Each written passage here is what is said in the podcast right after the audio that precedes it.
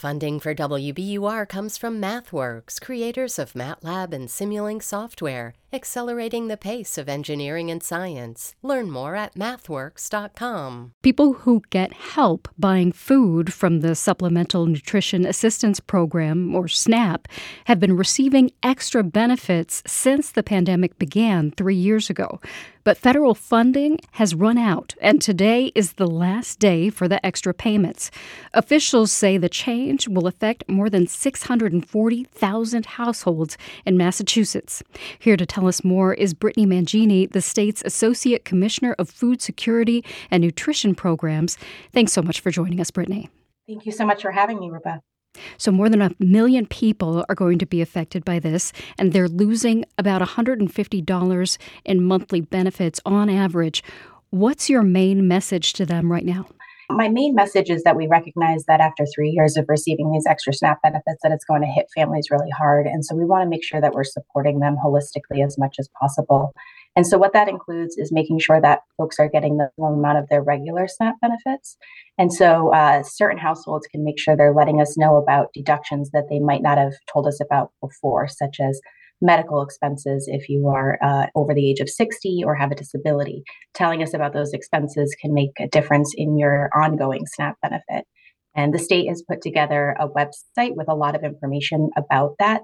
It's mass.gov backslash extra COVID SNAP.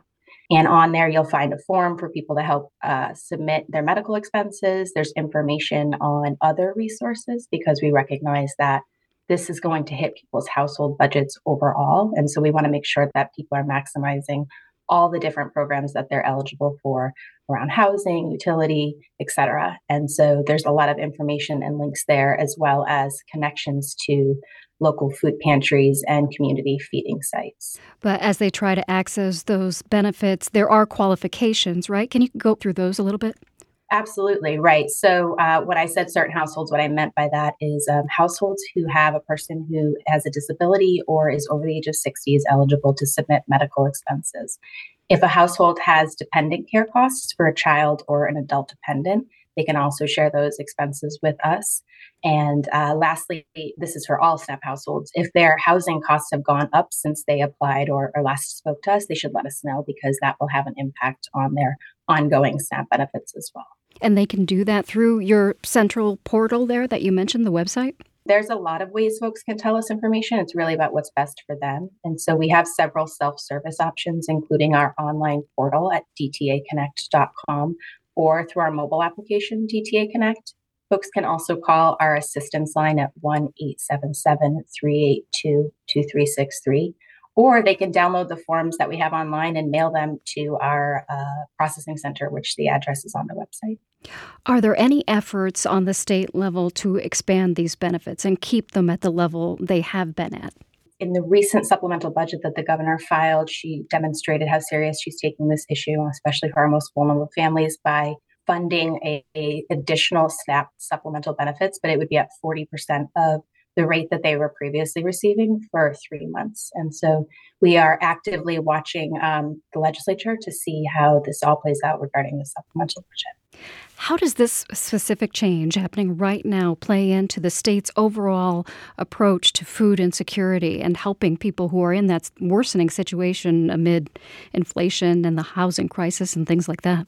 Unfortunately, a loss of, of benefits that you've been receiving for three years is going to undermine those efforts to support food insecure families. But we're really committed to making sure folks are fully aware of the best ways to stretch their SNAP benefits. So, the Healthy Incentives Program, or HIP as it's commonly known, is a really great way for families to do that. And it allows families to receive 40, 60, or $80, depending on their household size, as a reimbursement for fresh fruits and vegetables that they purchase through participating farm vendors, and they can find local participating vendors through visiting dtafinder.com. Brittany Mangini is the Massachusetts Associate Commissioner of Food Security and Nutrition Programs. Thanks so much for being here and speaking with us, Brittany. Thank you for your partnership in getting this important information out, Rupa. I appreciate it.